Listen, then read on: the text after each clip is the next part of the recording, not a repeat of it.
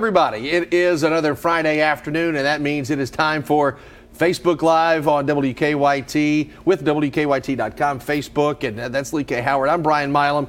We have had a heck of a week, and just breaking news just moments ago. Benny Snell, his final game mm-hmm. will be the Citrus Bowl. He is declaring for the draft. This wasn't a surprise to no. anybody. Everybody thought after three years, 1,000 yard rushing in each of those years, that Benny would declare for the NFL. Now, though, it is official. And it's also good to know that he is going to play in the bowl game. I know there have been players in the past right. who have an NFL future ahead of them, not necessarily at Kentucky, but at other schools that decide to sit out that bowl game. I think uh, Benny, after sitting out last year's bowl game, essentially after the penalty, yeah. I think he wants to get into that bowl game and, and prove that he can play in that game and, and leave one lasting impression. And he has, of course, a rushing record to chase. Yeah, and you know he's at, what 107 yards away, I believe, from breaking Sonny Collins' mark. And you go back and think because we heard from James Franklin today, the Penn State coach, saying, yeah, he's got a lot of extra incentive. What's he 100 yards away? Well, Penn State's strength is stopping the run. And I think if, if, if, and hopefully he doesn't, but if he falls two, three, four, five yards short, you've got to go back to last year's bowl game when he sat out two and a half quarters after getting kicked out. But uh, it's Facebook Live Friday, so give us your questions and your comments uh, online, and we will get to those as soon as we can. And John Calipari finishing a press conference just a minute ago. It's been a busy week for basketball. Quade Green mm-hmm. leaving, mm-hmm. uh, the, the transferring out of Kentucky. Do not know where he's going yet. But Cal spoke to us just a little while ago, and you know one thing he is not, Lee K. He's not panicked. He's not panicked one bit. I, I recruit the best players we can recruit and try to help those kids. And if that includes two or three or four year guys, that's fine. Um, would I rather do this like I did back in UMass? And yeah, I'd rather be coaching guys. It's not what the environment is. So now you lose a game, and all of a sudden, this is the you know, what? We just been to more Final Fours, won more league. How many league tournaments have we won with all young guys? What's it? I mean, come on now. I'm not panicked. It sounds like some people are panicked. I am not. I love this. So Calipari obviously not panicked, and I think after Quad A transferred, that brought about all those questions once again, Brian, about is Kentucky creating a culture that if you aren't a one and done or if you aren't succeeding in your second year, you should go find somewhere else to play or you're a failure? And it's tough sometimes for these players to come in when they see some of their peers go to the league after one year and they're still at Kentucky. And maybe some people thought that's what happened with Quade. So Cal says, hey, don't panic. He's not panicked because Quade transferred. And some of these guys, I think he said several times today, and you were there at the press conference, that all these guys are on different paths, and sure. uh, and, and sometimes that path includes a transfer, like Quade. Yeah, and it does. You know, it's not just basketball. Every life is different. You have children. I don't. Some people have different things in life that that uh, I can drop some off at your house if you'd like. I have asked to babysit. You've said no. okay, well. But everybody is on a different path. Just because said guard goes and this one doesn't and this one improves, is that not? I don't understand. I never have understood why everybody has to put every player in the same bubble mm-hmm. and expect the same results. Uh, because that's not the way life is. You know, he mentioned uh, about Quade's mother that crying about this situation. Yeah. This is not easy uh, of a situation on an 18 year old, 19, 20 year old kid to first come to Kentucky, play and be somewhat successful, then sit down a little bit and you don't get as many opportunities. And Cal did say it wasn't necessarily about lack of minutes. He said it was just something that was really on his mind. Now, maybe it was, and that's just, you know, Quade and Cal just right. kind of taking the higher road and not giving a specific reason. But, you know, a guy transfers, and it is, as Cal said, it, it is easy to start over analyzing things and say, well, wait a minute now. Do we have the right players? Yeah, do we, do, have we, do we have the right system? Are we are you know, do we have to, you know, get guys that, that will come here three and four years and, and things like that? And Cal will get to that in just a minute. It's pretty funny. Great. But but I think Calipari has created a culture not just within Kentucky, but really of all of college basketball of those elite guys. They see a path to the NBA, and a lot of those paths lead them right through Kentucky. And like he pointed out a second ago, he's won with those guys in the sure. past. So just because they've lost two games this year doesn't mean he needs to scrap the whole system uh, and go about it this way. And I, and I, think a lot of people, Brian, are coming off of that Seton Hall loss, and they're and they're trying to figure out what the Cats need to do to change everything up. But Cal said today he's treating it, and he told his players yeah. he's treating that game like they won. Yeah, PJ, it was the one of the things that he said uh, when we got to speak to the players before Cal. He said, "Yeah, treat this game like you won," because in many ways with the exception of the scoreboard, you could say, yeah, Kentucky won the ball game.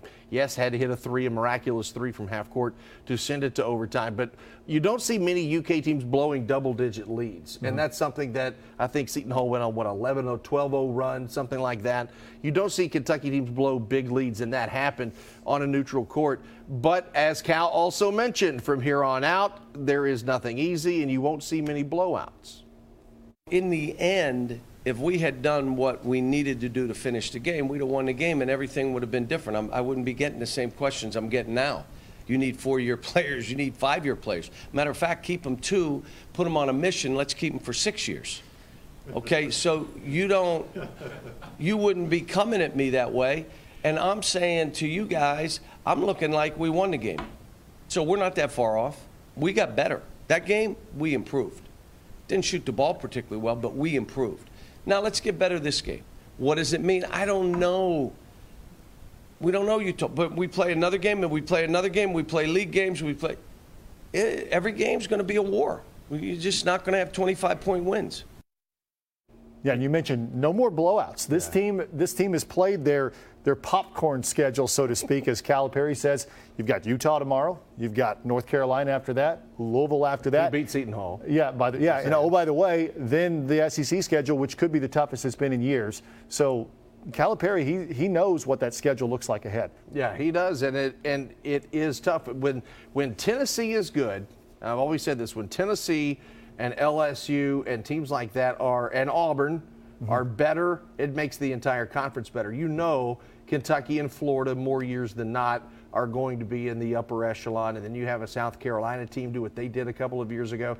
The conferences, and there is no Arkansas. Arkansas is not Nolan Richardson, Arkansas anymore but they're still good enough to beat Kentucky as yep. they have a couple of times. It is there's nothing going to be easy. But he mentioned in there you know, we could send them on a mission and have six-year kids, which is kind of funny because you do play Utah, who's known for for Brigham Young University so. and, and, the Mormon Church and everything out there, which is kind of funny. That you do see a lot of older guys out west and in schools like that, but Kentucky is not having an issue, and it was brought up, and there was a little back and forth between Cal and John Hale because John was saying, how do you get experience if the experienced guys leave mm-hmm. or don't get drafted after their sophomore year, like Isaiah Briscoe, like other guys did, and in this case, uh, in this case, Quade Green leaves. So. There, yeah, yeah, it's and, a little interesting, but it's not panic material. Yeah, it's not, not panic material. And like, here's what Coach Cal had to say about he he wants all of his guys to just expect a war every game going forward. We're not going to have any blowout games. They're, those are done. We didn't blow out people that you thought we should. So every game we play is going to be a war. We'll love it. You only learn from that kind of competition. I told you before, you don't learn from Popcorn State beating them by 40. You don't learn. But you do learn when every game's like this. Every game will be a war. Every game will come down to three possessions. All right, now we know playing winning basketball is going to matter. Okay, just got a question. This is a good question. Uh, what's the over under for losses this year? What do y'all think? I'm guessing nine losses. They have two. They're seven and two right now. So seven more losses coming up.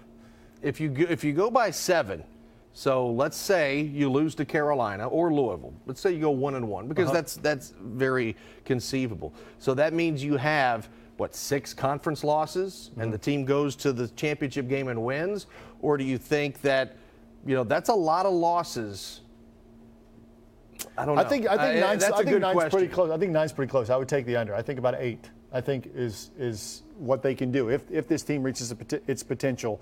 And I, I think we're talking about regular season here. I don't know if we're talking about run through the tournament. That yeah. would that would be a low number. Now, if we're talking yeah. regular season, I think that may be a t- for me maybe a tad high, maybe mm-hmm. because yeah, you think Tennessee a loss in Knoxville. A lot of people are losing to Tennessee these days. And how, how many do you win? Or how many do you lose on the road? I think nine for the regular season because you're afforded a loss in the tournament, eh, postseason tournament. NCAA, obviously, you're not. So I, I, think I will stay. I'll go with eight with you. I think that's okay. a good number. I'll go under. We'll go under. Any We'll other under. questions? Make sure you send them over here, and we will take a look at this. So one last thing from Cal today. Of course, he does this every year. It seems like he makes tweaks, and Oh, every yeah. year, you know, he's he's not panicking. We've mentioned that several times, but he is tweaking. He likes to tweak and he likes to change some things up. He tries to tries to figure out his team each year. So here's what he had to say about his latest tweaks. Yeah, We got great kids, really outstanding, and they're trying to figure themselves out. I'm trying to figure them out. We've done some things. I've tweaked a, two or three things that I think will make us better. I'm trying some different stuff in lineups, and so it gives me a chance to mess around and come up with something that they feel confident about. Now he's already tweaked once. He tweaked about two weeks ago. So now we're starting that Christmas. what do you think some of these tweaks are? I mean, what? Uh, I don't know what these tweaks are, but I, Well, maybe- you're going to have to definitely tweak now because you just lost Quade Green. So you definitely have Yeah. to tweak something because you're going to have to tweak your rotation. How does Jemarl Baker fit in if he is healthy? Jamal was available to the press today for the first time uh, in the regular season. So he is going to play. He's excited to play. So, yeah, by default, with Quade leaving, there's an automatic tweak because you lose your top guard off the bench, maybe. I think one of the biggest tweaks is just start making some shots. You oh, know, Oh, that'd I mean, nice. you know how big of a difference that would make if they if they started shooting more. And and even Cal said on Monday on his radio show that he thinks his his guys need to shoot more three pointers. Currently, Kentucky is averaging 16 three pointers per game attempts, 16 attempts. That's the lowest of any school in the SEC currently, and it's close to last in all of the NCAA college basketball. So he wants those attempts to be between 20 and 25 a, a game. And I think he, in his mind, which I, I agree with, if you shoot more, you're likely to make a few more threes. Right now, Kentucky has a really good shooting team, even though they haven't showed it. He, they show it in practice, but they're not attempting very many three point Now, shots. I will be the devil's advocate because what did Cal say at the beginning of the season? The more threes we shoot, the worse. If we shoot more threes, we're in trouble. That is a paraphrasing, a direct quote. So Cal is, as he says, the environment is always changing around him.